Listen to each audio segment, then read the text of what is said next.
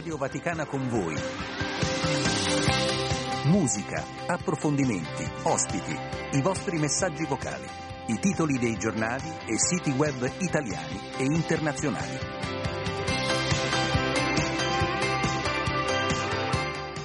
Luce Rossa, siamo in diretta, buongiorno da Andrea De Angelis, è un martedì, il primo martedì del mese di febbraio, siamo giunti al giorno 6 di questo mese, siamo insieme e tu sei protagonista scrivendoci al 335 12 43 722, saluto e ringrazio in regia Gustavo Messina, tecnico del suono, in regia Gianmarco Murroni, accanto a lui Bruno Orti che sta già allestendo, proprio io assieme a Gianmarco, anche la regia video perché tra mezz'ora circa saremo in diretta sulla pagina Facebook di Vatican News. Ospite quest'oggi il cardinale Beniamino Stella, con lui ripercorreremo lo storico viaggio di Giovanni Paolo II a Cuba 26 anni fa e parleremo anche dell'anno di preghiera che è appena iniziato. Una eh, data unisce i due eventi, era il 21 gennaio del 1998 quando il Papa polacco si recò pellegrino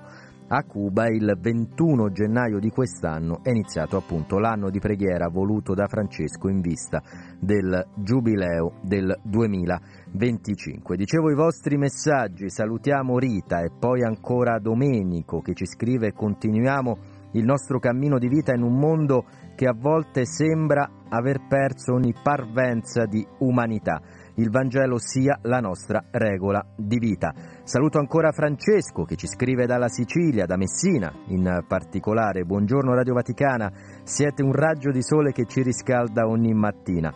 E poi ancora la nostra Filomena che riflette sulle guerre, forse scrive ci stiamo abituando alla guerra e alle sue notizie, ci abituiamo al fatto che non si riesce a far esplodere la pace nel mondo, l'impotenza nel vedere le cose come vanno. Intanto però, aggiunge, parliamo di Sanremo, è vero, oggi inizia Sanremo, se ne parla tantissimo, anche noi eh, lo faremo, parleremo di musica nella seconda ora assieme in una maniera un po' originale perché da un lato avremo come sempre in chiusura di trasmissione ospiti i nostri colleghi della redazione musicali, ma tra un'ora circa parleremo anche della musica in carcere, davvero una chiave di lettura particolare, quella che vogliamo offrirvi oggi. Il buondì arriva anche da Luigi, da Ruggero, un saluto a Vittorio, a Ludovico e ancora buongiorno nel Signore, a scrivercelo è Angelo. Iniziamo allora in musica, qualcosa di grande, Luna Pop. Cos'è successo? Sei scappata da una vita che hai vissuto, una storia che hai bruciato e ora fingi che non sai. Cos'è successo? Sei cambiata, non sei più la stessa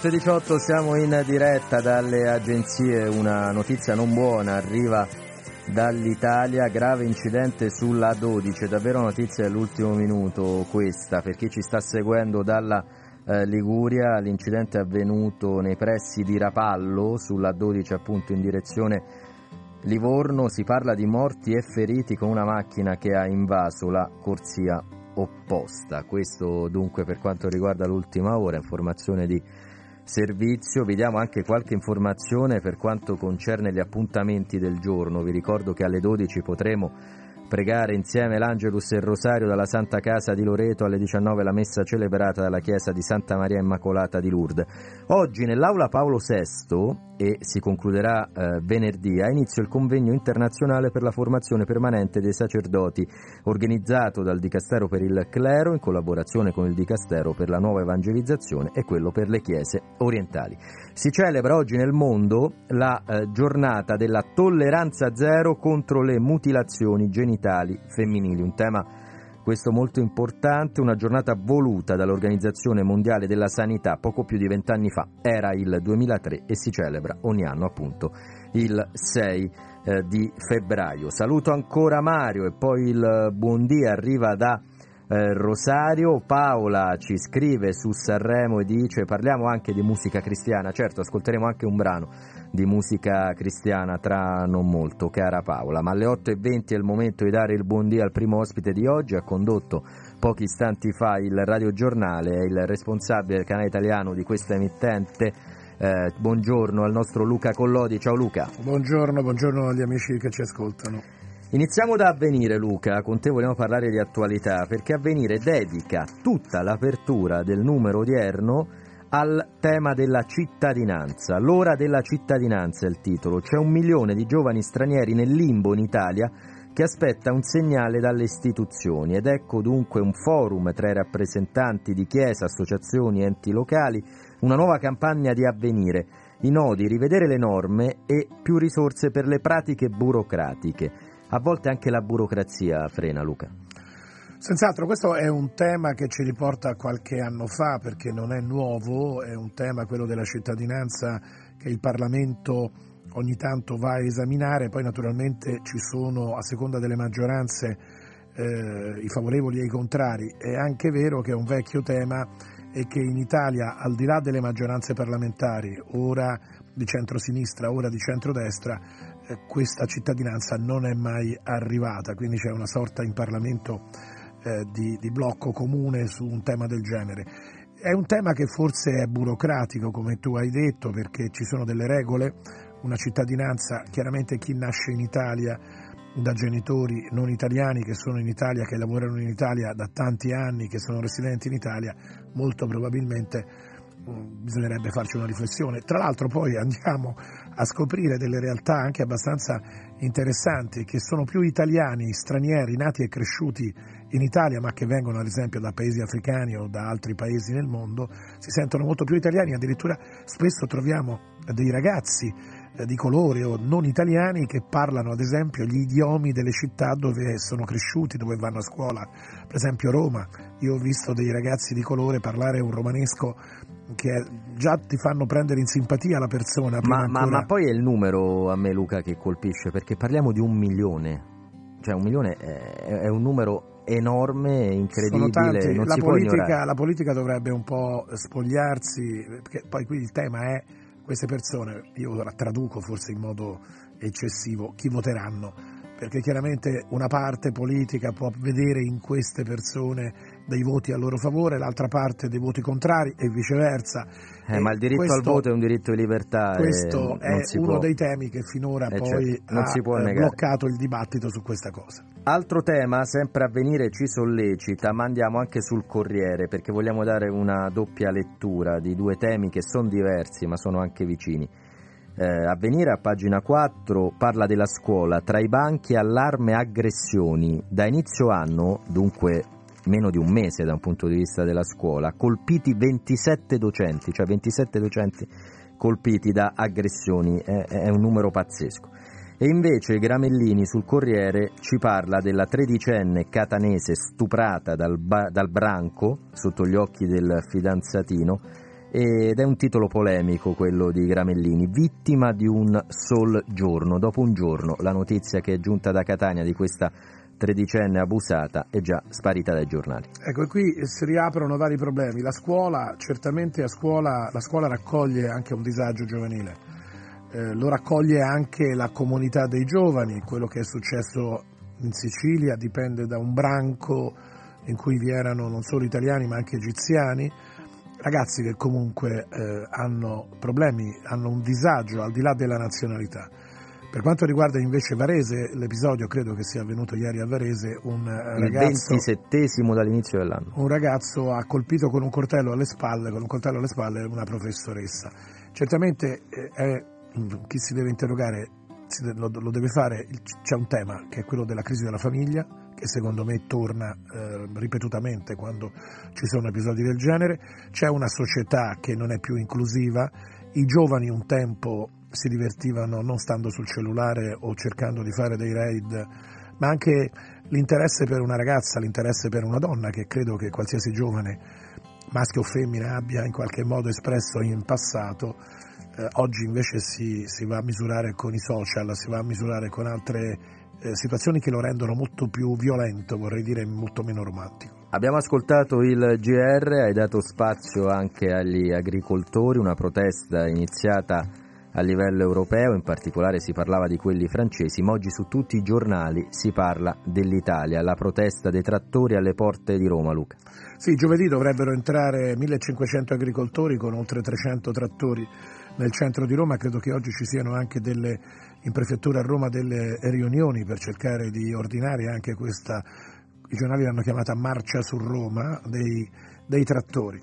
Però insomma ci sono anche al di là del fatto che eh, gli agricoltori pongono dei problemi seri, io credo, l'Europa non li ascolta, il governo italiano forse un po' di più, ma tutti i governi hanno ascoltato maggiormente gli agricoltori perché l'Italia ha una sua radice agricola. In Europa guarda, si guarda forse più alle multinazionali agricole e non al singolo produttore e ci sono forse anche delle norme anche lì molto burocratiche che penalizzano l'agricoltura eh, semplice.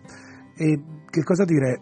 Ci sono tanti agricoltori, eh, si stanno non solo a Roma, anche a Milano, Melegnano è un altro centro, in Toscana, arrivano a Roma anche, sono in marcia in queste ore dall'Abruzzo altri trattori che stanno arrivando a Roma, il centro è sulla Nomentana se non vado errato e poi ci sono anche eh, situazioni particolari, per esempio a Milano è tornata in campo la mucca ercolina, che ricorderemo è stato un po' il simbolo della protesta degli agricoltori di qualche anno fa e la, murca, la mucca ercolina è stata portata al Pirellone davanti alla regione Lombardia. Prima di salutarti Luca abbiamo due o tre messaggi di questo nostro spazio insieme, sono intervenute diverse ascoltatrici, in particolare c'è chi dice ha ragione Luca, non eh, si possono svilire i sentimenti solo sui social, il battito del cuore reale non virtuale, poi Paola sugli italiani eh, il tema de, della cittadinanza, scrive a volte più italiano l'italiano nato all'estero,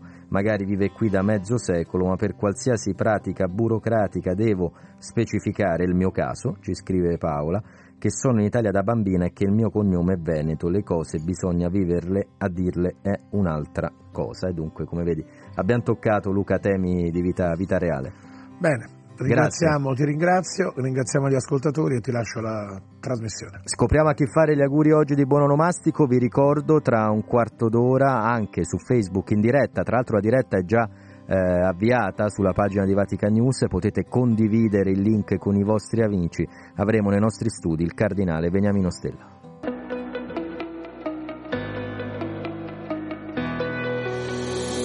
Oggi 6 febbraio la Chiesa ricorda santi Paolo Miki, sacerdote, e compagni martiri giapponesi. Gesuita, primo religioso cattolico giapponese, annuncia con coraggio il Vangelo. Arrestato viene crocifisso presso Nagasaki con altri 25 compagni. Prima di morire ribadisce che solo in Gesù c'è salvezza, invitando tutti a seguire con gioia Cristo e a perdonare i nemici. In questa data si ricorda inoltre Santa Dorotea, Vergine e Martire.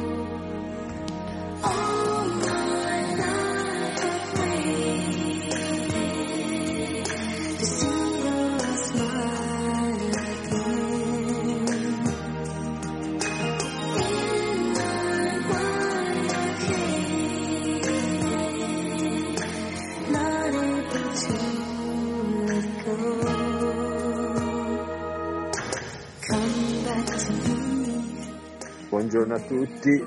Oggi la mia preghiera è rivolta a tutti. Eh, chiedo all'angelo custode che, che dia la forza a tutti, soprattutto chi è nella prova, ad affrontare la difficoltà della giornata e della vita e prendendo spunto da voi, eh, dal vostro programma, se c'è una cosa che va male, sicuramente ce ne sono due che vanno bene. Un abbraccio a tutti.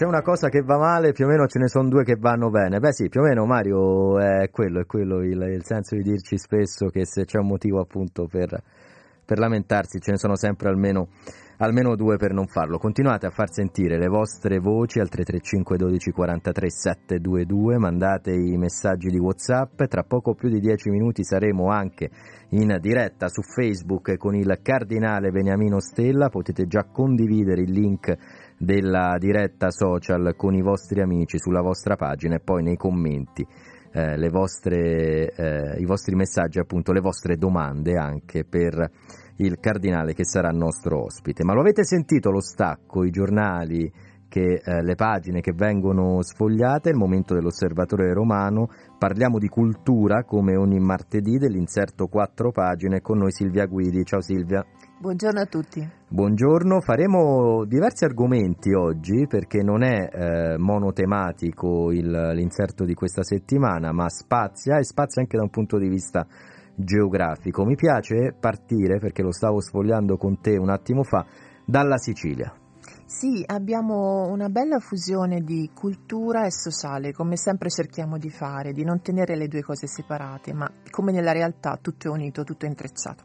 E abbiamo il racconto di Chanel di Luciano Accomando, che non è scritto come la marca diciamo, della, di moda, ma Chanel come si dice in italiano, e racconta lo zen di Palermo, questo quartiere particolare per tanti motivi, pieno di problemi, dal punto di vista dei ragazzi ehm, del penitenziario Malaspina, un carcere minorile e per dare um, una prospettiva inedita a una tematica sociale che, se raccontata solo dagli adulti, rischia di essere un'ottica un po' deformante. Quindi, giustamente, questo giovane regista ha detto: Ma facciamo parlare i ragazzi, vediamo come un sedicenne e anche con una storia problematica alle spalle vede la realtà del suo quartiere. E poi ci sono altre storie, ci porti indietro nel tempo, se non erro, sia nel nel, nel, momento insomma, di quella che, che, è stato il dramma della, della seconda guerra mondiale e poi addirittura i Promessi Sposi. In che modo? I Promessi Sposi che sono un libro molto amato dal nostro Papa Francesco, tra l'altro.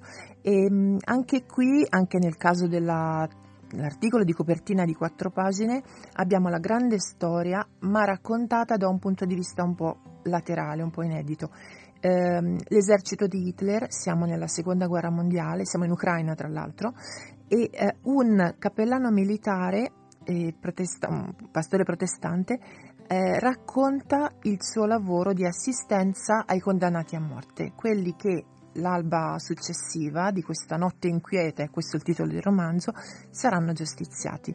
Lui racconta la difficoltà e il dolore di accompagnarli in questa lotta perché vinca la vita, anche all'alba di una cosa terribile come un'esecuzione. E, mm, è un libro che è uscito appena dopo la seconda guerra mondiale, Albrecht Goes è l'autore, che è diventato un film e anche una serie televisiva della BBC. È una storia bellissima, adesso tradotta in italiano e quindi ce la possiamo leggere nella nostra lingua agevolmente. E per quanto riguarda invece appunto i Promessi Sposi? I Promessi Sposi pensiamo di sapere tutto di questo libro che abbiamo studiato a scuola. Io ricordo la mia professoressa alle medie i riassunti. Abbiamo I letali imparato... riassunti. Ah, ragazzi, era veramente, cioè riassumere tutti i Promessi Sposi ci abbiamo messo un anno, ma veramente questo questo numero importante di, di, personaggi, ognuno diverso, e tu dicevi magari pensavi di conoscerli oppure no, però ricordo bene quel lavoro di sintesi che facevamo allora a dodicenni, tredicenni è servito molto. E quindi rileggerlo da adulti eh apre sì. prospettive più grandi, diverse, più ricche e, e, l'associazione Il Mondo Parla, insieme con Franco Palmieri, che è un regista teatrale di lungo corso, hanno pensato di fare un lavoro inedito, anche qui facendo leggere i ragazzi, e dal lavoro con i ragazzi è nato Il Mondo Sottosopra. I promessi sposi, ma visti dal, dal, dalla prospettiva di Fra Cristoforo, nel senso che eh, il suo cristianesimo vissuto, profondamente vissuto, per il resto del mondo dell'epoca è un mondo mh, mm, folle, no? infatti il Conte Attilio, Don Rodrigo non lo prendono neanche sul serio, perché dice ma che sta dicendo questo? Non sono queste le regole della realtà, le regole del mondo.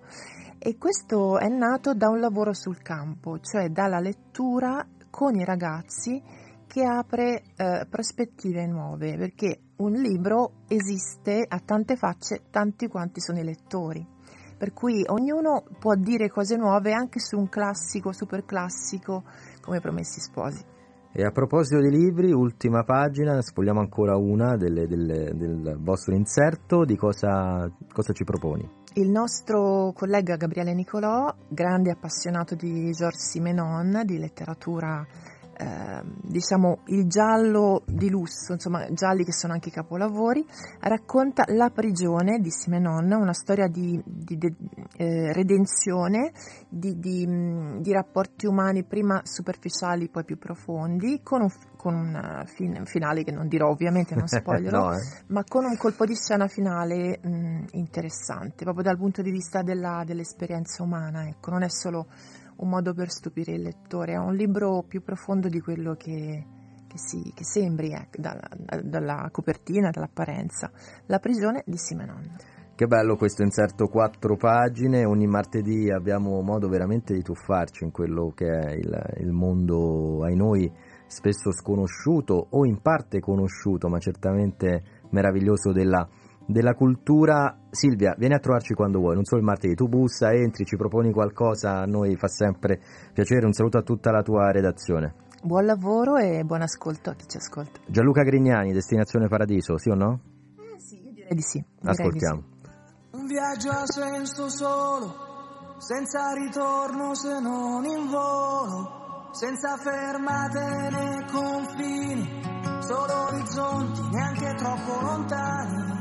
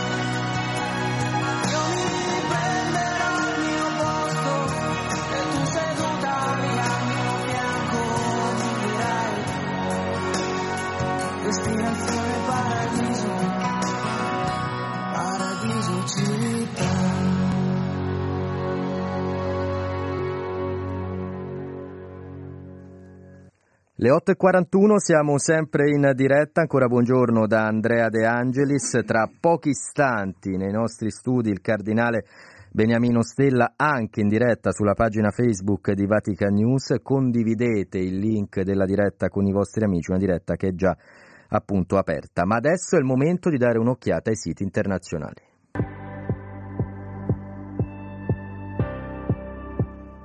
Iniziamo con la BBC, bbc.com. A Re Carlo è stato diagnosticato un cancro e questa è l'apertura della BBC che per prima ha dato notizia ieri. Il re rimane del tutto positivo per l'esito del trattamento, si legge in un comunicato. Nigrizia.it ci conduce in Africa, apertura dedicata allo sport quest'oggi, imprevedibile Coppa d'Africa è il titolo, il massimo torneo calcistico continentale è stato un susseguirsi di inattesi colpi di scena iniziati con le eliminazioni delle squadre favorite, tra cui Algeria, Senegal, Egitto e Marocco, ed ora la Repubblica Democratica del Congo è giunta fino in semifinale. Di Africa ci parla anche Le Monde, ci andiamo dunque in Francia con Le Monde, si parla di Senegal perché è stato convalidato il rinvio delle elezioni alle urne a dicembre, si sarebbe dovuto votare domenica 25 febbraio. Asianews.it per parlare in realtà del Medio Oriente, morire a Gaza in cerca di una dialisi è l'apertura. La storia di un giovane uomo morto nel tentativo di curarsi uno dei tanti orrori, scrive Asia News, di una guerra che non conosce al momento. La parola tregua. CNN.com Gli Stati Uniti colpiscono i gruppi sostenuti dall'Iran mentre infuria la guerra tra Israele e Hamas. Infine, con Foglia de San Paolo andiamo in Brasile per parlare di Cile il paese sudamericano devastato dagli incendi, sono almeno 122 morti e numerosi i feriti. 8.43, ancora un paio di minuti di musica e poi iniziamo la nostra diretta Facebook. As I went down in the river to pray, studying about that good old way, and who shall wear the starry crown? Good Lord, show me the way. Oh, sisters, let's go down, let's go down, come on down. Oh, sisters, let's go down, down in the river to pray. As I went down in the river to pray, studying about that good old way, and who shall wear the robe and crown? Good Lord, show me the way. Oh, brothers, let's go down, let's go down, come on down. Come on, brothers, let's go down, down in the river to pray. As I went down in the river to pray, studying about that good old way, and who shall wear the starry crown, good Lord, show me the way. Oh, fathers, let's go down, let's go down, come on down. Oh, fathers, let's go down, down in the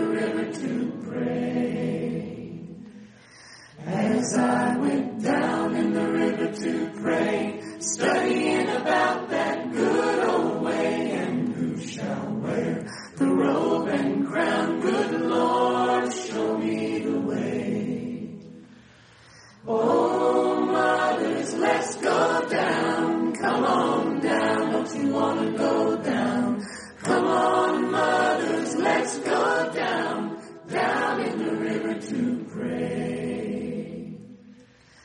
As I went down in the river to pray, studying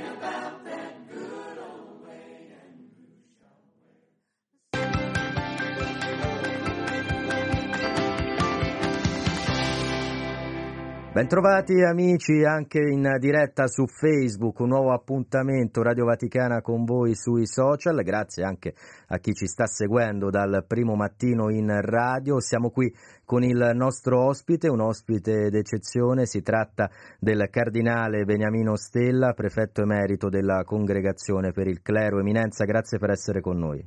Grazie, grazie a voi devo dire, ci vengo volentieri qui in questi studi, anche se è impressionante questa tecnologia, ma incontro persone conosciute, sorridenti, accoglienti, mi sento bene, grazie tante. È importante incontrare i volti anche quando la tecnologia avanza, Eminenza. importante soprattutto i volti perché sono quelli che danno umanità alla tecnologia, che danno anche sicurezza mm, proprio agli uditori, sapere che ci sono volti buoni ecco, e mm, accoglienti che parlano in questo caso a nome della Chiesa, a nome del Santo Padre. Credo che sia questa un po' l'aspettativa che tutti hanno in relazione appunto a Radio Vaticana. Noi vogliamo, lo dico a chi ci sta seguendo su Facebook e tra l'altro ringrazio chi già ha eh, espresso il suo apprezzamento per questo spazio assieme, ponete eh, le vostre domande, i vostri commenti, condividete il link con i vostri amici. Dicevo, vogliamo fare un po' un viaggio nel tempo, tornando indietro di oltre un quarto di secolo per recarci a Cuba, ma anche guardare avanti, in particolare ai prossimi mesi perché lo scorso 21 gennaio, lo sapete, è iniziato l'anno di preghiera voluto dal Papa in vista di quello che sarà il giubileo del 2025. Dicevo, eminenza, 21 gennaio 1998, Giovanni Paolo II a terra a Cuba e allora ad accoglierlo il nunzio apostolico era proprio lei. E mi rivedo, mi rivedo in quella piattaforma là dove avevano allestito appunto l'accoglienza del Papa presidente Fidel Castro, collaboratori e dalla parte della Chiesa c'era, lo vorrei proprio ricordare, il cardinale Ortega Lamino, che è stato protagonista di quella difficile avventura del viaggio di Giovanni Paolo II. Eravamo lì ecco, l'aereo che si avvicina e c'è un particolare che, di cui non si è mai parlato, ecco, voleva la diocesi di Pinar del Rio che potesse il Santo Padre porre piede anche in quel territorio. Non fu possibile però l'aereo sorvolò anche quel territorio venendo da Occidente.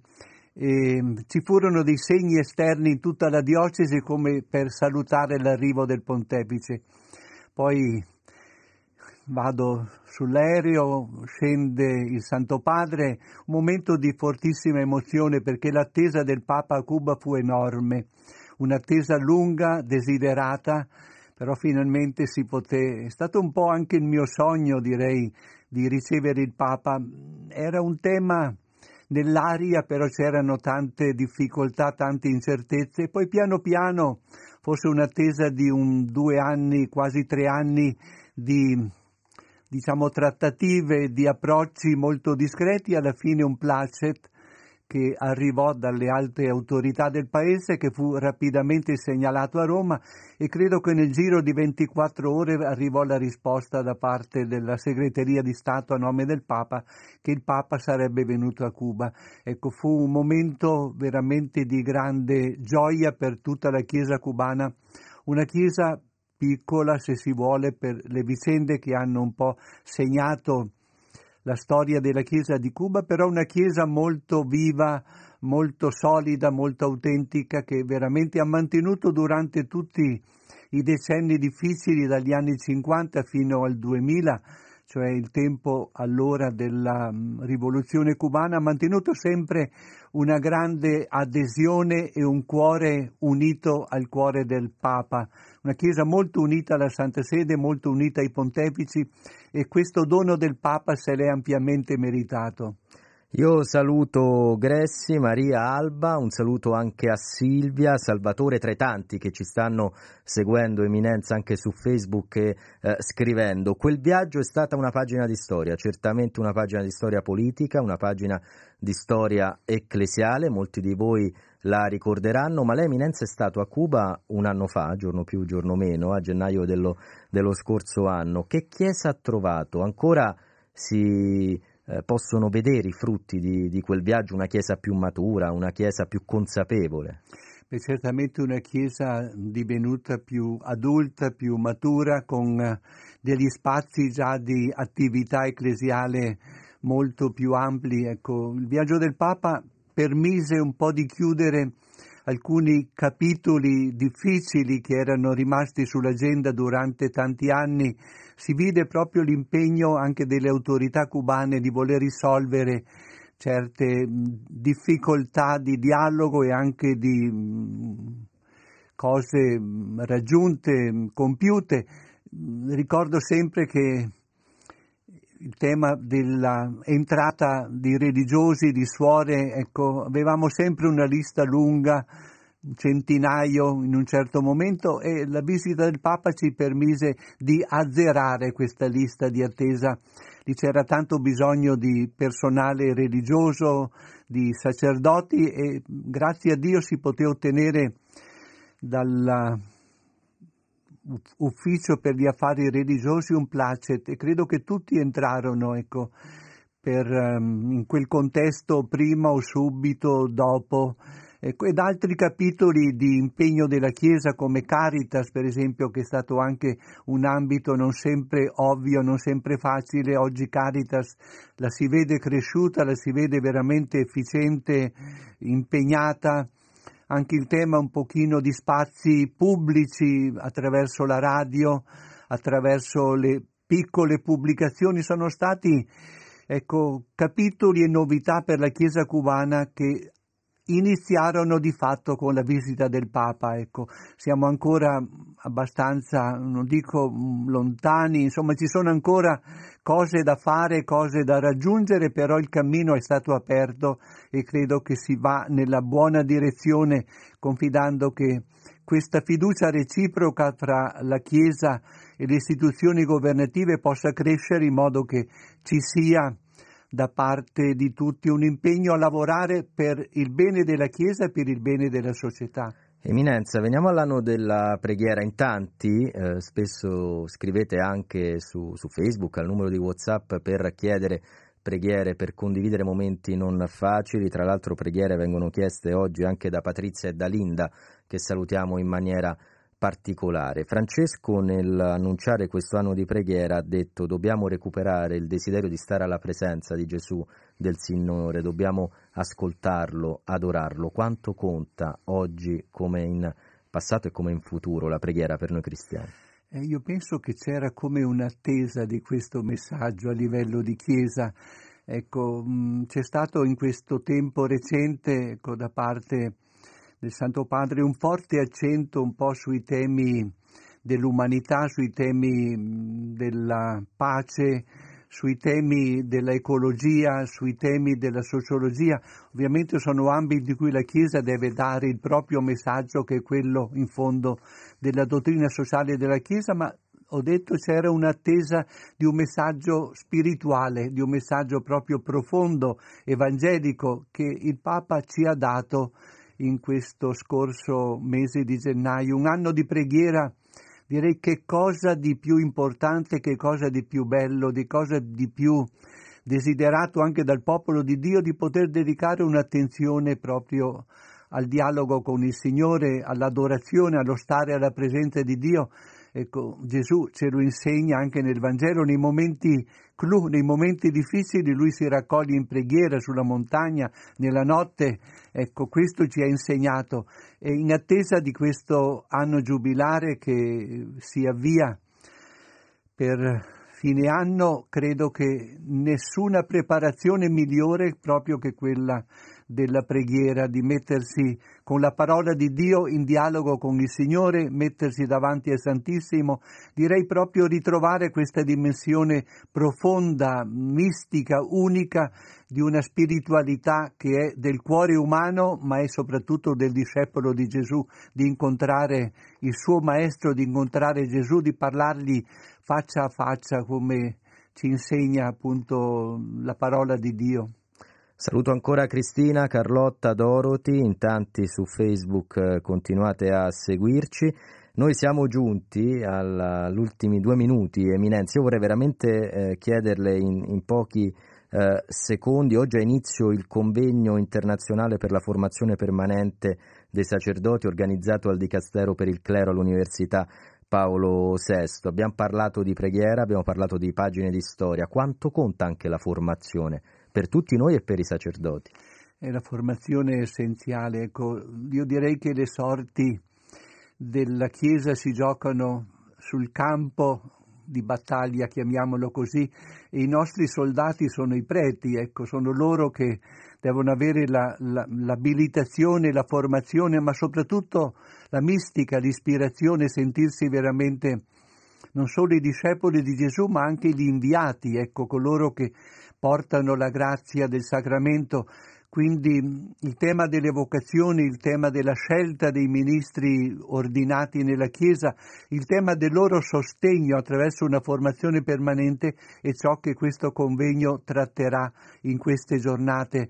Ecco, credo che è un convegno benvenuto, chissà che anche il messaggio del Papa sia un messaggio soprattutto di incoraggiamento e di consolazione. Io sono permesso qualche volta di farlo presente al Papa, ho detto sostenga i preti, dia loro parole di speranza, parole di fiducia che li motivi nel loro sacrificio quotidiano, in questo correre, in questo darsi, in questo consegnarsi al popolo di Dio, faccia loro capire che sono importanti e sono desiderati nella Chiesa, parli ai sacerdoti con questo linguaggio proprio di, di speranza e di sostegno umano e spirituale. Eminenza, le chiedo, come facciamo con tutti gli ospiti, di salutare tutti gli amici della Radio Vaticana che ci hanno seguito guardando la telecamera in alto alla sua sinistra. Il suo saluto a chi è all'ascolto. Beh, con volti che sono lontani però che guardano e che hanno ascoltato. Io penso che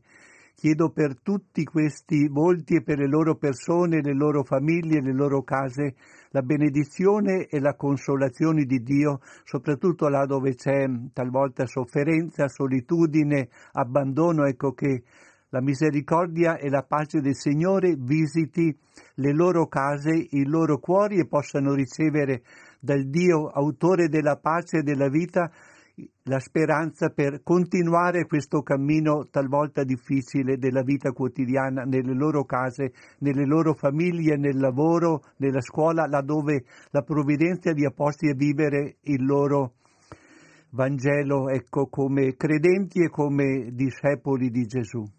Grazie Eminenza, ringraziamo allora il cardinale Beniamino Stella, lo fanno tra gli altri anche Anna che la saluta e la ringrazia per le parole dedicate alla preghiera. E poi Serena dice ricordo bene quel viaggio a Cuba indimenticabile.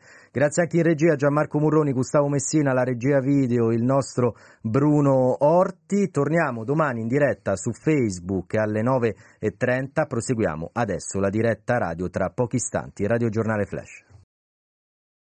Mm-hmm. Hey, yo, nephew, check this out, man. Now, I know you got that bad chick right there. You ain't even tripping off of her. But she doing all of that for you. She got this, she got that. I mean, she's off the hizzle. I mean, when you find one like that, you got to make that change, man. Because they don't come too often. And when they do come, you got to be smart enough to know when to change. Like Sam Cooke say, change don't come, nephew. And you better believe that.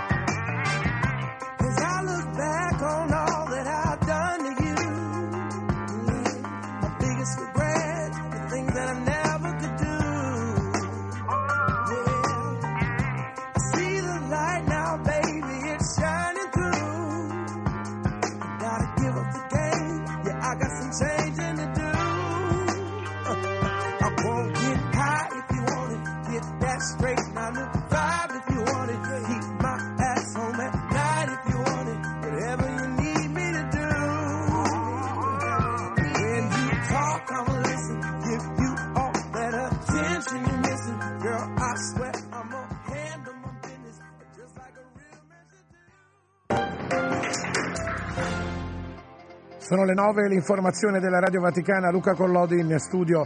Il videomessaggio del Papa e del grande imam al-Tayeb ha chiuso ad Abu Dhabi il premio Zayed ispirato al documento sulla fratellanza umana.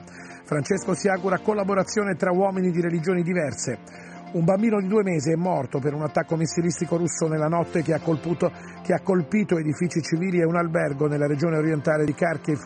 Un albergo è stato distrutto totalmente. Re Carlo III ha un cancro, il male è stato diagnosticato dopo l'intervento al quale il re è stato sottoposto qualche giorno fa. Buckingham Palace ha reso noto il ritorno da mercoledì del delfino principe William all'attività pubblica. Giovedì prossimo 8 febbraio a Roma è attesa una grande manifestazione ad oltranza degli agricoltori. A riferirlo è il movimento del Comitato Agricoltori Traditi. Prossime informazioni della Radio Vaticana alle 10.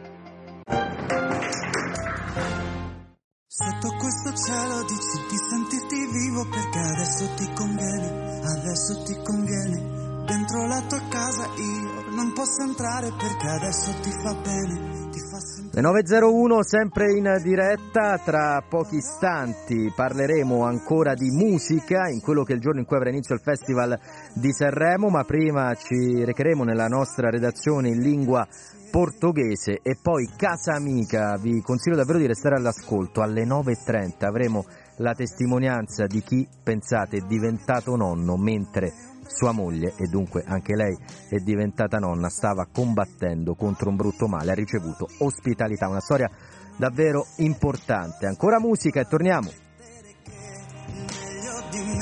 nessuno l'ha mai chiesto.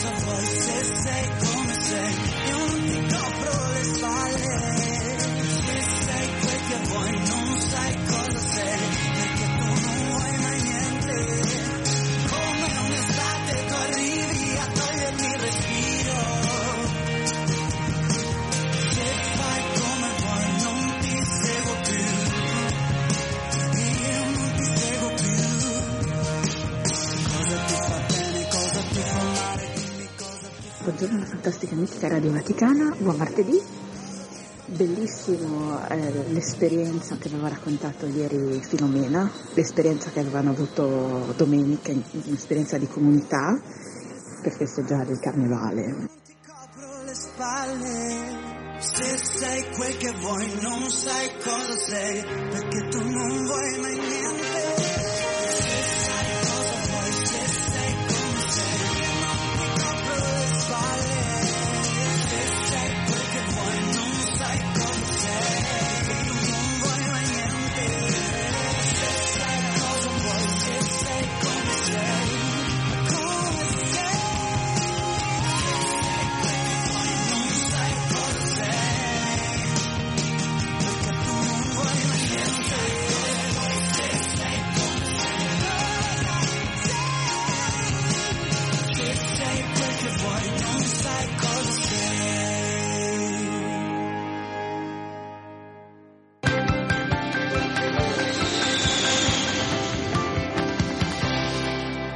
Puntuali 9, anzi in anticipo di 30 secondi, l'aereo ci conduce oggi nella redazione in lingua portoghese di Radio Vaticana Vatican News ed è con noi padre Bernardo Suate. Bernardo, ben trovato. Grazie, ben trovato anche a te e ai nostri amici. Sorrido, sorrido perché dicevo un attimo fa in regia, accendiamo le telecamere con padre Bernardo perché il suo sorriso è a dir poco contagioso e secondo me alle 9 del mattina molti ascoltatori gradirebbero ricevere un bel sorriso nelle loro case attraverso gli smartphone oppure eh, i, i computer. Ma Grazie. questo sorriso, Bernardo, proviamo comunque a, a diffonderlo e a trasmetterlo a chi è all'ascolto, anche senza immagini, un po' il fascino della, della radio. E se tu me lo permetti, vorrei anche salutare cioè, tutti i nostri amici che ci seguono no, regolarmente, ma anche la nostra diaspora di lingua portoghese, che ce n'è tanta.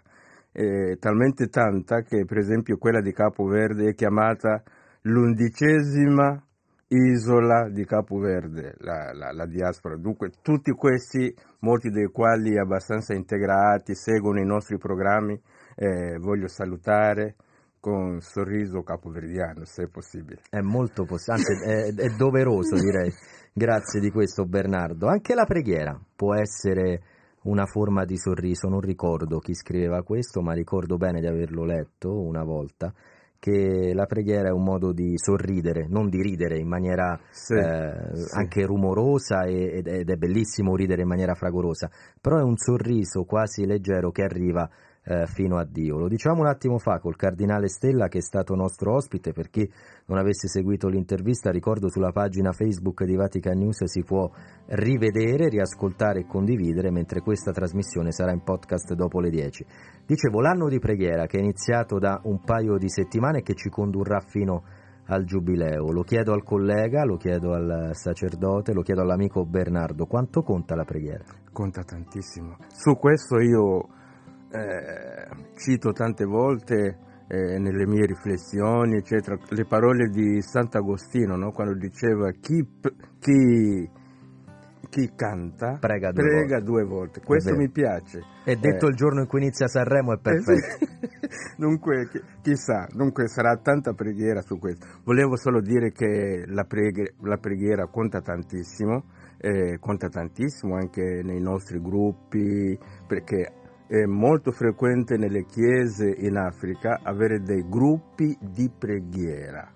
Eh, e questo riassume tutto quello che, che, c'è lì, c'è l'ascolto della parola, c'è la condivisione della parola, la condivisione della vita, eh, un po' cercare di risolvere i problemi eh, di qualunque natura, dunque gruppi di preghiera. Allora che il Papa ci abbia proposto questo anno eh, di preghiera, eh, per prepararci meglio al Giubileo 2025 certamente è una cosa bellissima ed è una cosa che è stata accolta molto bene. Mi ricordo eh, anche nei pronunciamenti dei nostri vescovi l'hanno accolto molto bene questo anno di preghiera. C'è chi scrive, Roseli, dobbiamo cercare di vivere in questo modo, eliminando ogni giudizio, anche questa è un'attenzione all'altro, un sorriso a Dio? Io penso di sì, è anche è una risposta alla parola de, del Signore, non giudicate, non giudicate. Dunque eliminare ogni giudizio credo che sia una cosa assolutamente bella, anche perché nessuno di noi vuole essere giudicato, perché dovremmo giudicare gli altri? Non giudicare, eh, perdonare, essere più aperti, eh, più alla mano, credo che tutto aiuta, no? E secondo me, non so, forse questo è un po' esagerato, secondo me è anche preghiera questo. È vero, è sì. così, e poi a volte finiamo anche per giudicare ciò che non conosciamo, gli sì, stereotipi, sì. i pregiudizi, e lì es- è veramente di una, di una gravità indicibile perché si creano veramente dei danni che a volte si, si sottovalutano, ma sempre eh, facendo riferimento ai nostri ascoltatori, tu parlavi di gruppi, di gruppi di preghiera, anche sì. noi abbiamo il nostro gruppo perché chi ci scrive su Whatsapp a volte dialoga, eh, sì. dialogano tra loro. Prima sì. Serena ha mandato un vocale in cui salutava Filomena, la quale ora ci scrive permettetemi di salutare con tutto il cuore Serena e dunque nascono anche eh, dei, dei contatti tra tra loro. Ti sollecito su un altro eh, messaggio che ci è arrivato da eh, Gianluca e ci scrive parlate di più del dialogo come faceva e ha fatto tante volte il Papa tra anziani e giovani. Questo nel continente africano, posso dirlo o, o, o sbaglio, si registra con più facilità il dialogo tra generazioni rispetto all'Europa, all'Occidente. Tu lo hai notato? Io penso che il dialogo generazionale, se lo vogliamo chiamare così, tra gli anziani e i giovani è quasi naturale. Eh, dico questo perché l'anziano, anche oggi, in cui c'è tanto anche di eh, influenze esterne, ma questo rapporto forte, vitale io direi quasi, tra l'anziano e il giovane, le antiche generazioni e quelle nuove è vitale, perché l'anziano è inteso, è compreso come veramente una risorsa, come eh, la sorgente del saper vivere, condurre la vita, risolvere i problemi della vita e allora è normale. Per non parlare per esempio dei riti eh, iniziatici, i riti eh, che ci eh, che ti introducono alla vita adulta, questo è veramente un rapporto stretto in cui eh, i più giovani vengono introdotti alla vita adulta che gli dà, che gli dà eh, diciamo così, tutta la possibilità di essere 100% eh, per la loro comunità, per la loro società. Dunque direi che forse più che altrove questo rapporto è fondamentale per noi.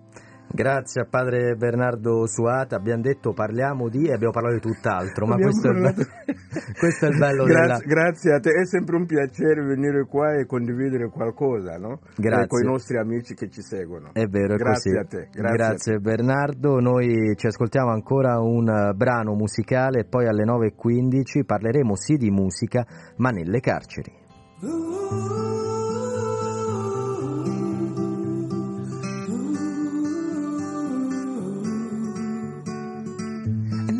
Never got her name or time to find out anything. I loved her just the same. I know I rode a different road and sang a different song. I'll love her till my last breath's gone.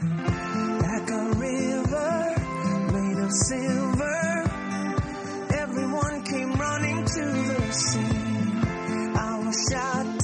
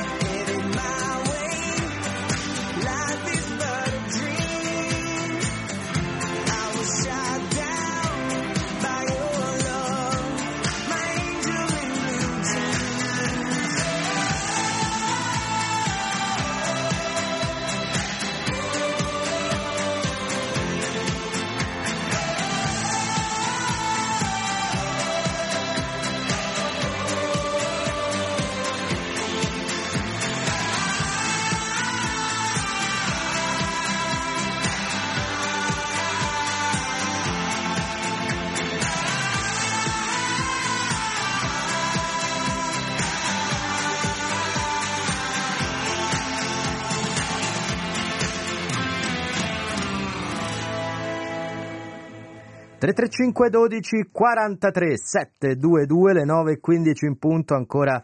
Grazie a Gustavo Messina tecnico del suono al nostro Gianmarco Murroni in regia io sono Andrea De Angelis voi siete protagonisti scrivendoci al 335 12 43 722 con me la collega Roberta Barbi. Ciao Roberta. Ciao Andrea e buongiorno a tutti i nostri ascoltatori. Roberta, autrice, conduttrice dei Cellanti, ci parla oggi, visto che siamo tutti in trepidazione perché tra 12 ore circa, minuto più, minuto meno, avrà inizio Sanremo, noi vogliamo essere originali e parlare sì di musica, sì di canzoni, mandandolo a fare in quei luoghi, lo abbiamo detto tante volte Roberta, che magari si giudicano, magari si punta il dito contro, talvolta si ignorano perché si conoscono poco. Di che parliamo? Oggi parliamo di musica in carcere e ascolteremo anche due brani che abbiamo mandato ai cellanti qualche tempo fa e sono due brani che hanno scritto i, alcuni detenuti della casa circondariale di Taranto e alcuni ragazzi invece che sono ehm, in misura alternativa e vengono ospitati da una, mm, da una comunità, da una casa famiglia che si chiama San Damiano e che, eh, capo, che fa capo al cappellano del carcere di Taranto, Don Francesco Mitidieri, che salutiamo tra l'altro, e, mm, e che partecipano alle attività del centro socio rieducativo Fieri Potes, praticamente che hanno fatto un laboratorio musicale in cui hanno raccontato le loro storie, quindi la musica come eh, strumento per aprirsi, per raccontarsi, per tirare fuori le proprie emozioni, che soprattutto per le persone recluse è molto importante. Ma poi queste storie sono state rimescolate, e le voci sono state rimescolate, perché ovviamente ascolteremo voci di diverse persone in modo anche da non rendere riconoscibili le identità. E, e, ne viene fuori un ritratto interessante di quello che accade dentro e di come si vive dentro. Insomma andiamo in quella di, di Taranto, siamo appunto in, in, Puglia, parleremo tra un attimo anche di un qualcosa che, vabbè, non anticipiamo troppo, però domenica potrete ascoltare qualcosa, poi lo anticipiamo. Okay. Però se sei d'accordo Roberto, io ascolterei subito il primo dei due brani che vuoi eh, proporci. Il titolo è Cambio rotta, vuoi dire qualcosa o lo commentiamo dopo? Beh, eh, direi che il titolo dice tutto, però ascoltiamo. Ascoltiamo.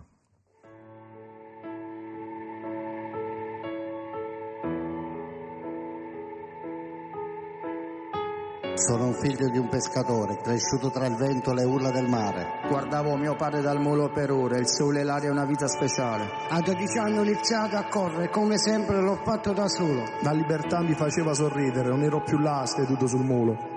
Partito in cerca della mia strada. Ero sedicenne quando lasciai il Gambia. Con la speranza di una vita nuova. Attraversare la Libia, arrivai in Italia. Lasciando il fiore nel mio villaggio. Per colpa degli uomini e dei pregiudizi. È stato seccato dal vento arido. E dall'ipocrisia dei buoni consigli.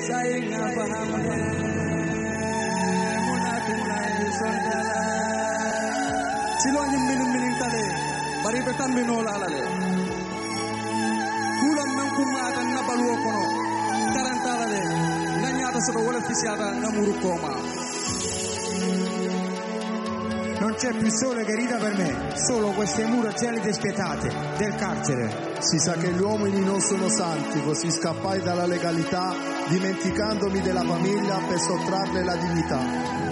Inizio il cammino attraverso le tenebre, passi leggeri spostati dal vento. Poi la mia fiamma diventò cenere, bruciavo, ma non a fuoco lento. Adesso capisco che ogni mio errore ormai appartiene a un passato passato. Noi abitiamo sopra ogni dolore, mia moglie, i miei figli, una vita migliore. C'è chi corre, chi cammina, chi sta ancora navigando tra dolori, errori, delusioni, ancora sta lottando. C'è chi spera in un futuro migliore, colmo d'amore nonostante tutto. Siamo tutti figli del Signore.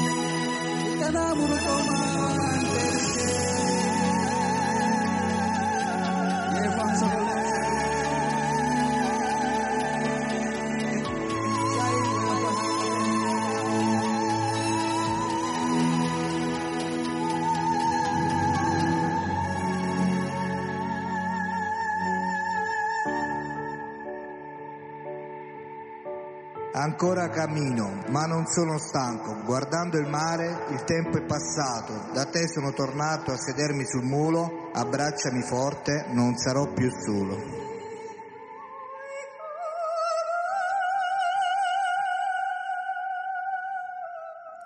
È davvero un, uh, un, crogiolo anche Roberta di non solo di stili ma anche di, di, di voci, di esperienze. A me ha colpito molto all'inizio nel, nel testo sentire parlare di pregiudizi, ma anche l'ipocrisia dei buoni consigli. se sono buoni come possono essere ipocriti? Perché a volte sono finti buoni. Non so, sarà capitato anche a te. A me è successo di ricevere dei buoni consigli veri, autentici, e altri meno, meno autentici. La sfida magari è saper distinguere prima che sia troppo tardi dai consigli veri da quelli meno veri. Si dovrebbe imparare dall'esperienza, ma a volte non, non si impara mai. Ma i buoni consigli eh, mascherati che in realtà sono cattivi consigli, sono spesso alla base delle, delle storie dei detenuti e sono spesso alla, alla base delle, dei fatti che poi hanno portato queste persone in carcere. A me colpiva anche molto eh, il fatto che emergesse anche la diversa no? provenienza delle persone, le diverse storie, c'è chi eh, arriva da molto lontano, no? è migrante, poi possiamo immaginare che si sia trovato eh, in Italia in difficoltà e quindi poi eh, è facile immaginare come e perché sia finito in carcere oppure appunto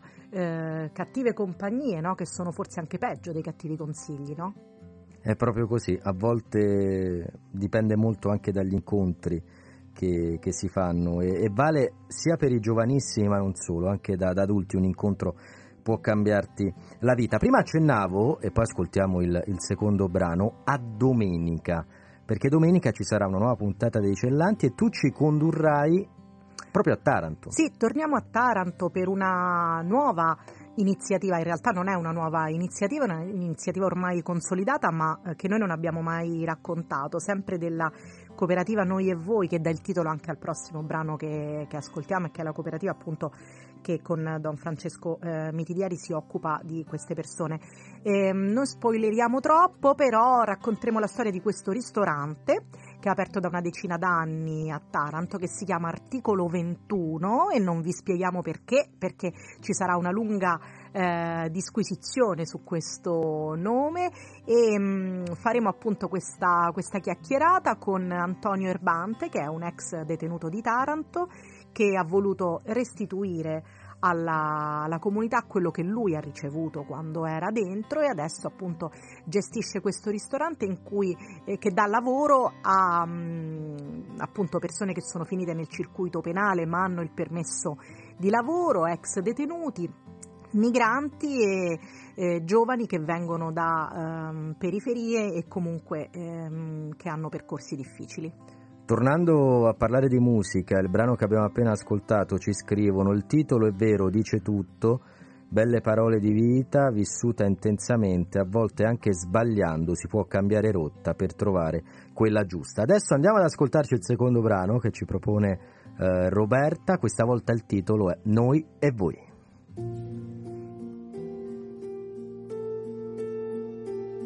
Quante volte ti vedo dietro a quello che vedi mentre fermi i miei occhi e mi scegli e ci credi.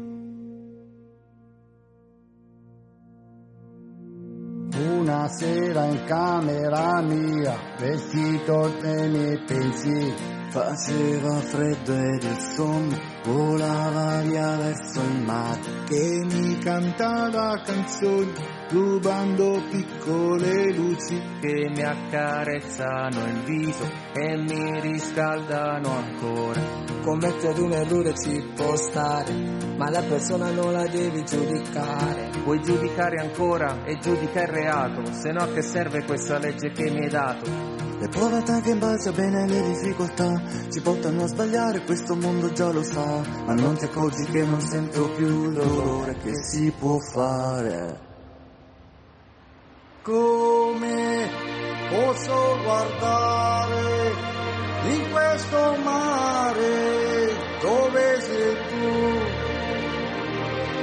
Cerco senza gridare si può fare se ci sei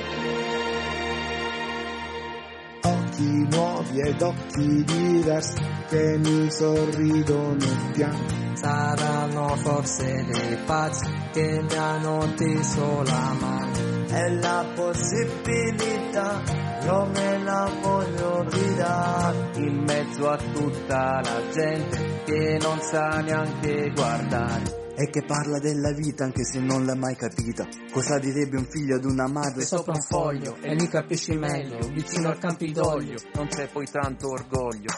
Forse non è colpa loro, è questa società. E allora la fiducia perde la sua libertà. Perché chi crede di pensare non lo vuol capire. Che riesce solamente a giudicare, ad ordinare i pregiudizi, come si fa con tutti i vizi. Che fanno a pezzi che non cambieranno il mondo mio. Come invece posso fare io? Come posso fare io? Posso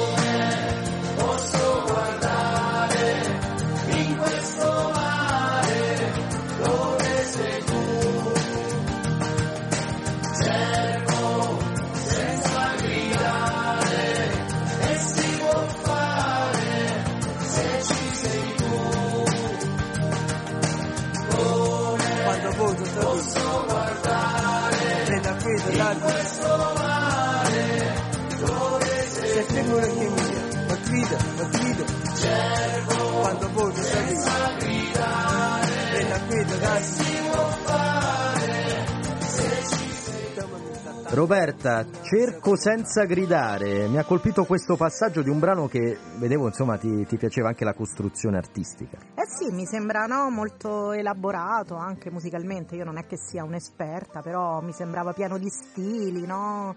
che strizzava anche un po' l'occhio alle sonorità un po' etniche ma anche un po' moderne. No, invece a me quello che colpiva è mm, il titolo, che poi anche diciamo, il nome della cooperativa, no? Noi e voi, è un po' una parafrasi di quello che dice sempre Papa Francesco quando entra in carcere, perché lui dice eh, perché loro e non io, e qui potremmo dire perché voi e non noi, insomma. Esatto, è proprio così. Grazie Roberta per averci ancora una volta condotto col garbo che ti è proprio anche con l'originalità, perché insomma l'abbiamo fatto in musica nelle, nelle carceri. Ricordo i cellanti, andrà in onda domenica a che ora aiutami? Domenica ore 16.30. Sbaglio sempre, non riesco a memorizzarlo 16.30, ma tanto Roberta è qua e ce lo dice lei. 16.30 domenica appuntamento con i cellanti, ma in podcast quando e dove volete. Certo, sempre. Grazie Roberta, ancora musica e poi parliamo di un'altra storia, vi accennavo prima. Niente male. Grazie a voi.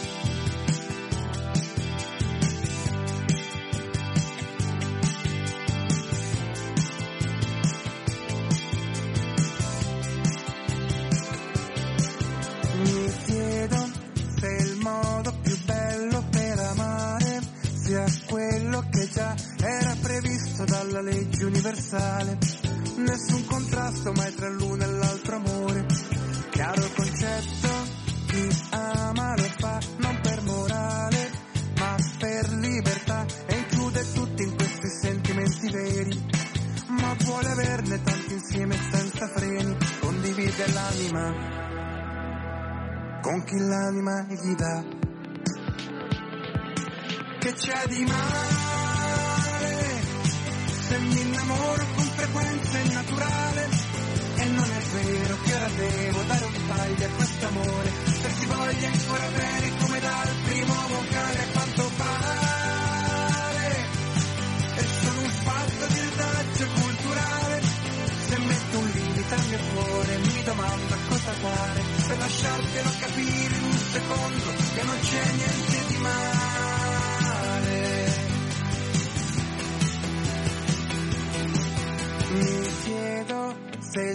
senso esclusivo del possesso sia un mero cliché non applicabile al mistero dell'amore.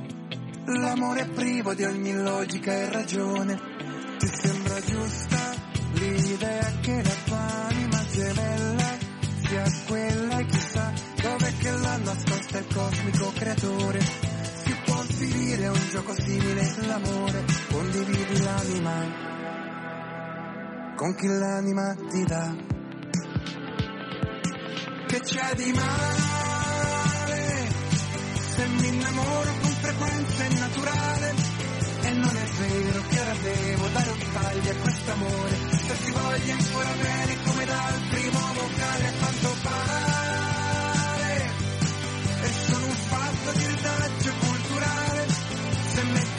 un limite al mio cuore mi domando cosa fare per lasciartelo capire in un secondo che non c'è niente di male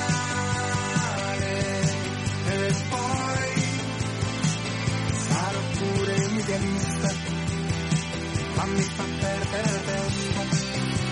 L'ipotesi di un'altra libertà, puoi negare, dissentire, criticare, protestare, ma forse il fatto è che non hai amato mai.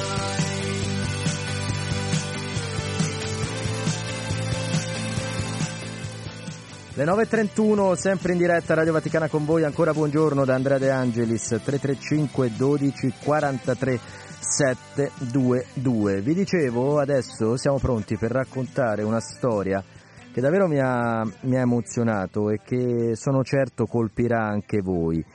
Sono con noi gli amici, scusate il gioco di parole ma possiamo dirlo, di Casa Amica Onlus, in particolare il direttore Stefano Gastaldi. Stefano, ben trovato. Grazie, buona giornata a lei e a tutti coloro che ci ascoltano. Grazie per essere su Radio Vaticana. Casa Amica Onlus, lo ricordiamo, è una organizzazione di volontariato che dal 1986 accoglie i malati e si occupa di quel fenomeno, eh, Stefano Gastaldi, che noi chiamiamo migrazione sanitaria, ma che forse, e iniziamo da qui, poi andiamo alla storia, merita di essere descritto bene perché le parole hanno un peso. Di migrazione ne parliamo ogni giorno e lo vediamo come un problema, a volte come una minaccia. Probabilmente dovremo ascoltare di più i migranti e parlare meno, eh, far parlare meno i cosiddetti esperti di migrazione. Di sanità se ne parla, per quanto mi riguarda, sempre troppo poco, tagli compresi. Migrazione sanitaria cosa indica? Ma indica eh, un fenomeno strutturale, uno dei tanti del nostro paese che dice il funzionamento o il disfunzionamento a secondo dei punti di vista, e cioè che per motivi seri di salute dove è in gioco la vita, eh, eh, una famiglia, il malato e l'accompagnatore, perché appunto sono motivi molto seri, sono costretti a spostarsi dal loro territorio di origine per trovare la speranza e la possibilità di una cura adeguata. Questo fenomeno investe ogni anno alcune centinaia di migliaia di italiani, di italiane di ogni età ed è un fenomeno eh, che, come spesso accade, è segnato dallo spostamento dalle regioni del sud verso quelle eh, del nord e comporta una complessità eh, davvero importante dove come dice lei appunto spesso anche ultimamente sono delle considerazioni politiche ma di un certo livello, quindi è tornato di moda perché adesso c'è il discorso della regionalizzazione di alcuni settori, viene affrontato in termini economici, eh, non sempre eh, al centro sono i bisogni delle persone e soprattutto c'è una fatica a, a, considerarlo in maniera profonda con il coinvolgimento di tutte le realtà che sono interessate a questo fenomeno. Noi abbiamo parlato anche a questi microfoni qualche giorno fa di cure palliative, c'era una psicologa che veramente compie questa missione quotidiana da oltre vent'anni, diceva non vi rendete conto probabilmente di quanto sia importante essere accanto ai familiari dei, dei pazienti. Casa Amica se ne rende conto, non a caso eh, voi vi descrivete come una famiglia per i malati lontani da casa. Diamo qualche numero, direttore, 90 circa volontari, spero di non sbagliare con i numeri, quelli che ho io, insomma quattro case di accoglienza a Milano, una a Lecco, una a Roma. A Milano tra l'altro c'è una casa, mi corregga se sbaglio, dedicata ai bambini. Sì, ai bambini, anche quella di Roma ha dei piani dedicati all'accoglienza pediatrica. Sì, esatto. Direttore, resti con noi perché io voglio dare il benvenuto su Radio Vaticana anche a Costantino Favara. Costantino, ben trovato. Eh, buongiorno, saluto lei e tutti gli ascoltatori e soprattutto l'amico Stefano, ci siamo conosciuti in quel di Milano. In quel certo. di Milano lei infatti è stato beneficiario appunto di Casamica, lei è il marito di Agata Russo paziente oncologica. Siete stati ospiti sì. in quel di Milano per circa otto mesi fino a, eh, sì. a gennaio, ma è successo qualcosa, e voglio che sia lei a dirlo, in quei mesi? È cambiato un po' il vostro status? Si è aggiunta una parola di cinque lettere che inizia per N? è successo qualcosa, è nato il nostro primo nipotino. mentre eravamo là e purtroppo non siamo ancora riusciti a vederlo dal vivo, ma solo in foto. E quindi ecco, questo è sicuramente un, una luce in quello che, Eh, che è un sì. momento buio e, no- e non facile, ma la luce Eh, arriva se- anche da casa amica. Qual è la sua esperienza presso la struttura? Scusi, scusi, mentre siamo sull'argomento nipotino, Prego. eh, un aneddoto particolarissimo.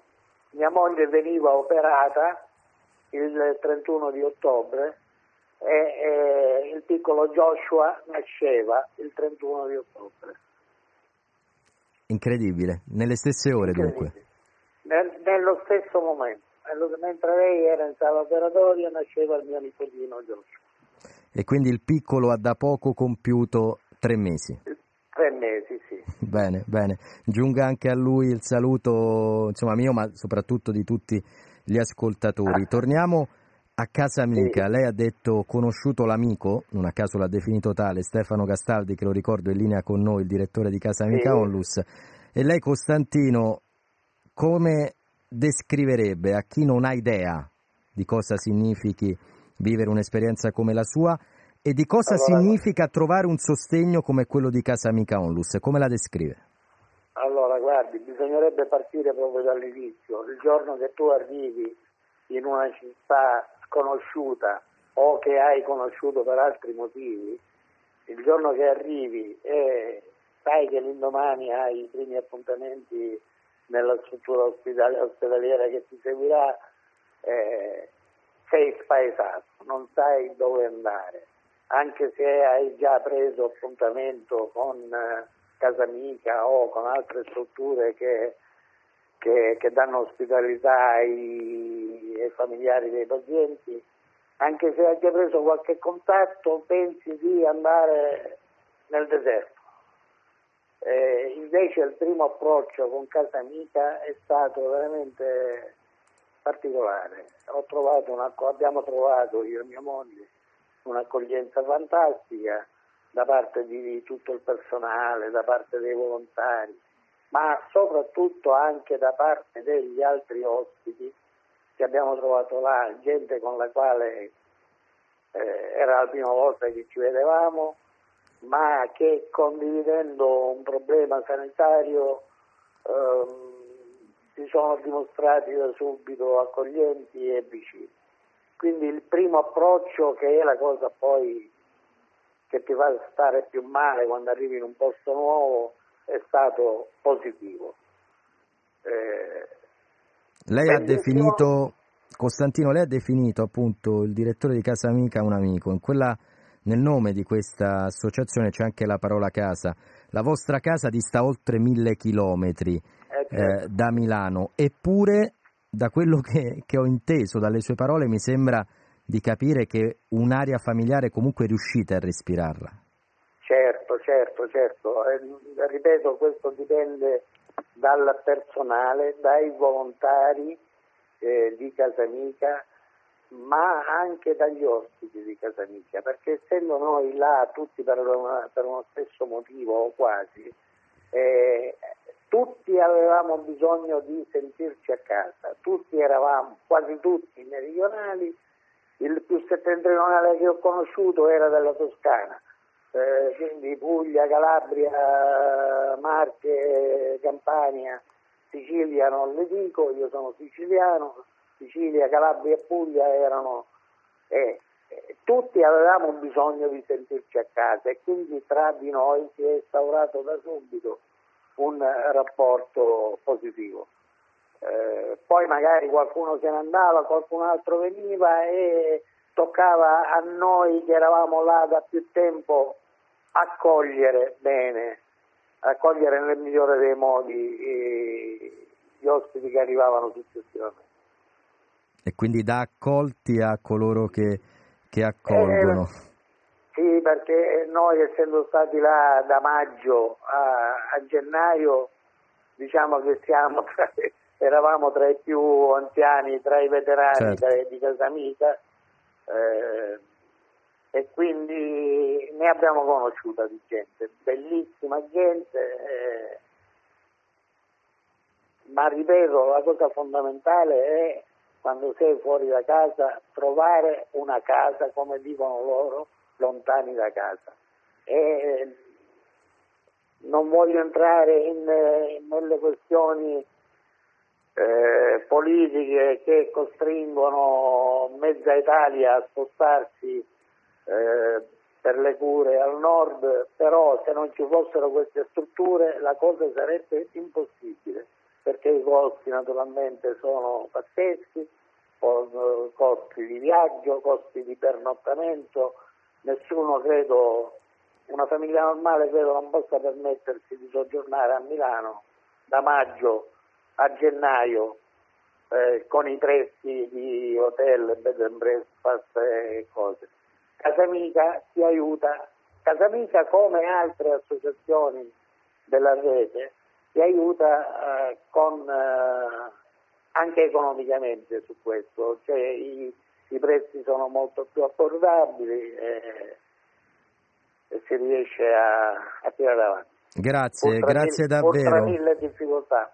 Grazie davvero perché le sue parole sono di una genuinità, di una sincerità e trasparenza unica e ci mostrano quello che noi cerchiamo e vogliamo raccontare a questi eh, microfoni. Direttore Castaldi, in chiusura, intanto saluti pure l'amico Costantino, prima le ho parlato sopra, ma poi a chi è all'ascolto invece le chiedo se magari eh, vogliono fare un percorso per, per, diventare volontario, vogliono dare il loro contributo economico, il loro sostegno a questa splendida realtà, come fare?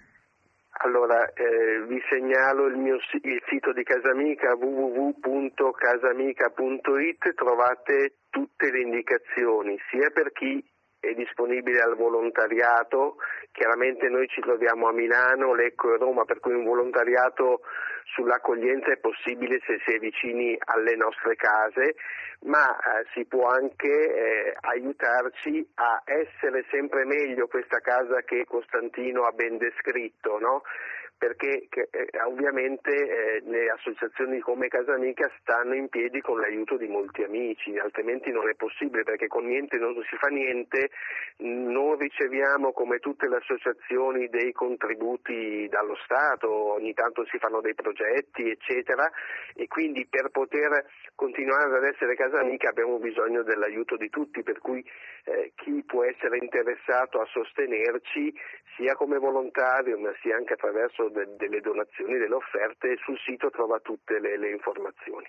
Grazie davvero e viva Casa Amica, grazie. Arrivederci, ciao Costantino. Ciao Stefano, saluta, tutti gli amici di Casa Amica. Non ciao. mancherò, ciao. finito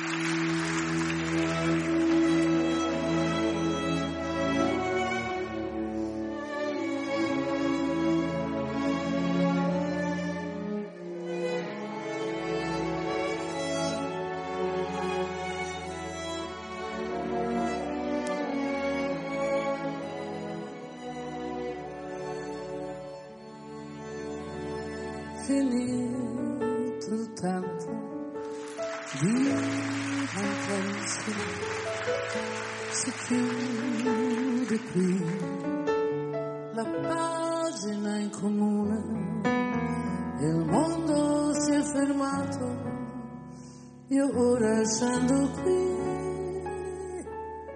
prosegui tu ma non ti mando solo ti lascio una canzone per coprirti se avrai freddo.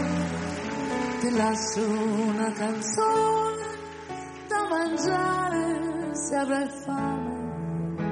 Ti lascio una canzone da bere se avrai sete. Ti lascio una canzone da cantare una canzone che tu potrai cantare a chi, a chi tu amerai dopo di me, a chi tu amerai dopo di me. Lascio una canzone da indossare sopra il cuore. Ti lascio una canzone da sognare quando sogno. Ti lascio una canzone per farti compagnia. Ti lascio una canzone da cantare, una canzone che tu potrai cantare a chi, a chi tu amerai dopo di me.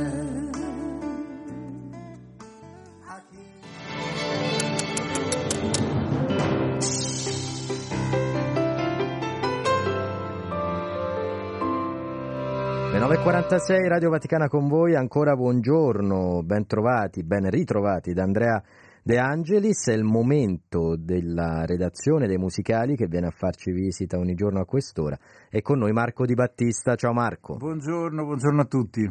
Oggi non ci conduci indietro nel tempo come a volte accade con te e con i tuoi colleghi, ma ci porti avanti di qualche ora, perché? Sì, sì faccio un po' di spoiler oggi perché c'è eh, stasera alle 20.30 al, all'Aula Magna dell'Università La Sapienza qui a Roma un concerto della IUC che è l'istituzione universitaria dei concerti e che è un concerto, è un concerto che è particolarmente interessante per una serie di, eh, eh, di particolarità. Il concerto nasce vabbè, per eh, omaggiare Luigi Nono, il compositore veneziano che eh, era nato nel 1924, quindi abbiamo il centenario della nascita e tante saranno le celebrazioni, scomparso nel 1990, tra l'altro ne abbiamo parlato anche qui in Radio Vaticana, sia eh, in questo programma, sia nei programmi musicali delle 22, eh, rispetto al Prometeo che è stato prodotto dalla Biennale Musica eh, qualche settimana fa. Ecco eh, l'argomento del, del, concerto che vedrà Gianni Trovalusci al flauto e Gianluca Ruggeri dirigere la Ready Made Ensemble con Alvise Vidolin, che è una personalità dell'elettronica musicale a fare la regia del suono. Ecco, il, eh, l'argomento qual era? Un argomento molto caro a questo musicista Luigi Nono. L'ambiente, il suono, la spazializzazione del suono. Eh, noi adesso diciamo una banalità, ne parlavamo prima del, del programma, no? cioè, è, è, è diciamo, abbastanza intuitivo il fatto che la stessa identica musica eseguita in un luogo o in un altro non è la stessa, evidentemente. No? Quindi se prendo un quartetto d'archi e lo metto qui dentro, come avverrà, spoiler un'altra volta, vai doppio, tra, speriamo tra qualche tempo, ecco, eh, il quartetto d'archi lo prendo qui, invece lo metto in una stanza enorme o in una stanza con molto rimbombo, cambia tutto. Se, se noi eh, cantiamo la musica polifonica che nasce per le chiese in un uh, auditorium, eh, non è la stessa cosa, è un po' come eh, prendere un quadro di Caravaggio che sta a Sant'Agostino in un altare mm, ben definito e portarlo in un museo. Però sul quadro magari è più intuitivo. Sulla musica, per comprendere questo, secondo te bisogna essere addetti ai lavori oppure in fondo tutti ce ne rendiamo ah, facilmente no, conto? No, assolutamente no, basta ascoltare. Il problema oggi è bisogna, che bisogna avere una, un minimo di analisi quando, vedi, quando guardiamo, quando ascoltiamo, ma eh, è assolutamente alla portata di tutti e non solo. Se uno ascolta la musica e si fa delle domande quando ascolta, è anche molto divertente vedere eh, le differenze, intuirle e cercare di capirle. Eh, guarda, facciamo, su, facciamo così. Il, il, concerto di stasera, anche se è un omaggio a Luigi Nono, inizia con un brano del 1436. Sappiamo esattamente la data perché in quella data fu eh, inaugurata e consacrata la cattedrale di Santa Maria del Fiore a Firenze eh, Guillaume Dufay, compositore eh, fiammingo, scrisse Nuper Rosarum Flores, un mottetto costruito per quella inaugurazione, per quell'ambiente. Addirittura sono, c'è un'analisi del, del, brano che dimostra come il brano sia costruito seguendo l'architettura della chiesa. Ecco, questo è un esempio estremo di, di, come la musica venga adattata a un ambiente. Naturalmente stasera, ecco la scommessa qual è. Stasera saremo ad ascoltare questo brano una, la, nell'aula magna dell'università. Che, che è diversa da, è evidentemente. Da allora che c'è? Oggi rispetto al 1436 abbiamo l'elettronica, è quella la differenza. Quindi con l'elettronica vedremo se effettivamente Alvise Vidolin, questo uh, genio del, del, dell'elettronica musicale, ecco, vediamo se, se lui rico- riuscirà a ricostruire nell'aula magna un ambiente musicale che non è quello originale. Però questo mottetto, Nuber Rosarum Flores, credo che sia una delle più belle cose che siano mai state scritte. A me appassiona da sempre. Cioè in generale? Sì, sì, è proprio una meraviglia. Addirittura, uh, sì. se siete in macchina accostate. Uh, sì, perché... Se siete a casa sedetevi, ok, va bene. Perché proprio la consacrazione, tutti quanti spero che ricordiamo un po' la, come è, è, fatta Santa Maria del Fiore, la cupola del Brunelleschi. E il pezzo inizia recentemente Fiori di rose, come dono del pontefice, nonostante il terribile inverno, hanno ornato questo tempio di eccezionale costruzione dedicato devotamente e solennemente a te, Vergine del cielo.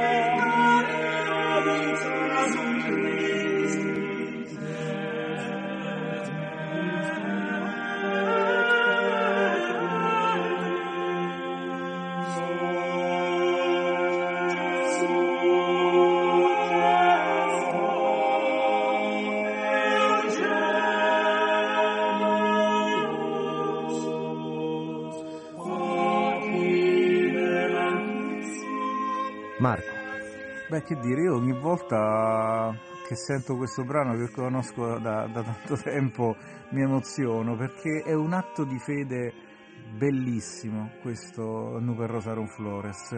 E poi va, se uno ha presente un po' appunto Santa Maria del Fiore, la cupola del Brunelleschi, pensare nel, nel primo 400 che cosa potesse significare una cosa del genere, è di una potenza incredibile. E quindi, che dire, benvengano le esecuzioni di questo brano. Ricordiamo stasera l'appuntamento, ma anche per chi fosse interessato a recarsi all'Aula Magna della Sapienza, come fare? Immagino IUC, cercare... Sì, IUC, Istituzione Universitaria dei Concerti, l'indirizzo ovviamente è quello dell'Università Piazzale Aldomoro, Uh, la noi, conosco, sai sì, perché? Eh, beh, immagino. Qualche anno, insomma. Anche, Però, anche, anche io tanto. Bei ricordi. Sì, sì, eh, beh, eh, c'è l'università. E l'università, cioè che cosa, perché noi siamo media partner come Radio Vaticana della IUC? Perché? Perché dietro alla IUC c'è un pensiero universitario, un pensiero artistico profondo, grazie al direttore artistico Giovanni Dalò.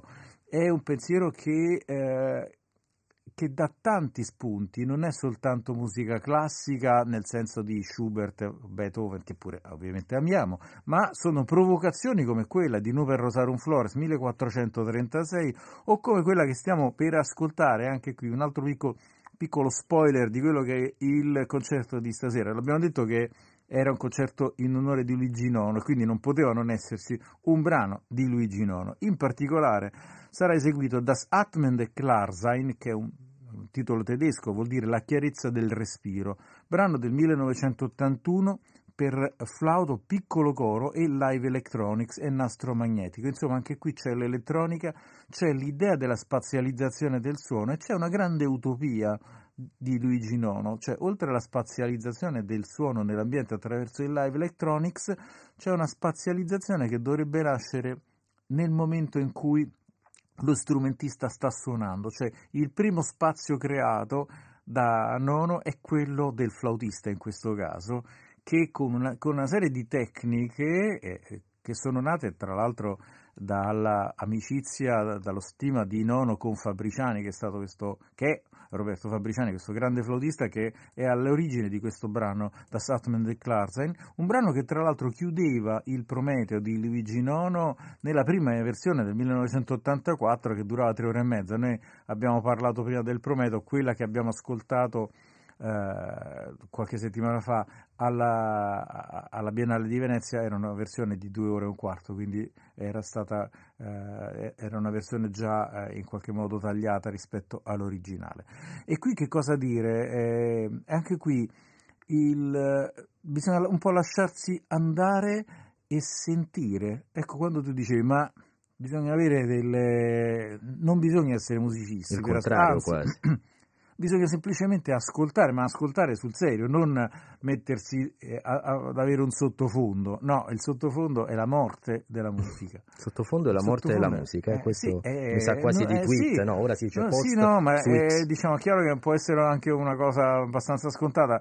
Eh, la, la musica va, va ascoltata. ascoltata. Poi, se tu sei direttore d'orchestra o sei, non hai mai sentito un brano musicale, eh, non fa niente. Io ho incontrato delle, dei ragazzi un, qualche tempo fa a un concerto di vent'anni, era la prima volta che andavano a un concerto di musica classica, erano entusiasti e lo sai che cosa mi hanno detto? Ma io non lo sapevo che era così perché nessuno ci porta ad ascoltare la musica classica. Noi siamo bombardati dalle canzonette, da questa roba qua. E la musica? Ma la musica quella vera, quella che si ascolta e non bisogna essere musicisti per ascoltarla, basta avere la pazienza e la voglia di confrontarsi con i suoni.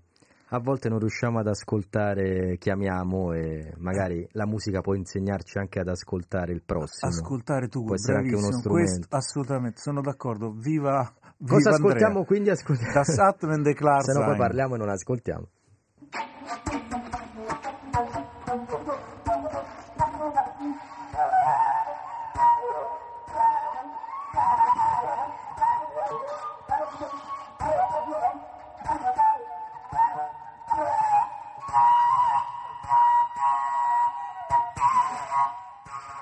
Marco, siamo in chiusura perché abbiamo parlato tanto, sì, manca scusate, un minuto. io sono un gran chiacchierone, però questo è Roberto Fabriciani che esegue da Statman de Clarzain di Luigi Nono. L'appuntamento per chi vuole sentire questa spazializzazione dal vivo stasera 20.30 aula magna dell'università. Grazie a Marco Di Battista, voi che ci avete seguito alla regia, da Andrea De Angelis. Appuntamento a domani e ricordatelo se c'è un motivo per lamentarsi. Ce ne sono sempre almeno due per non farlo. Ciao!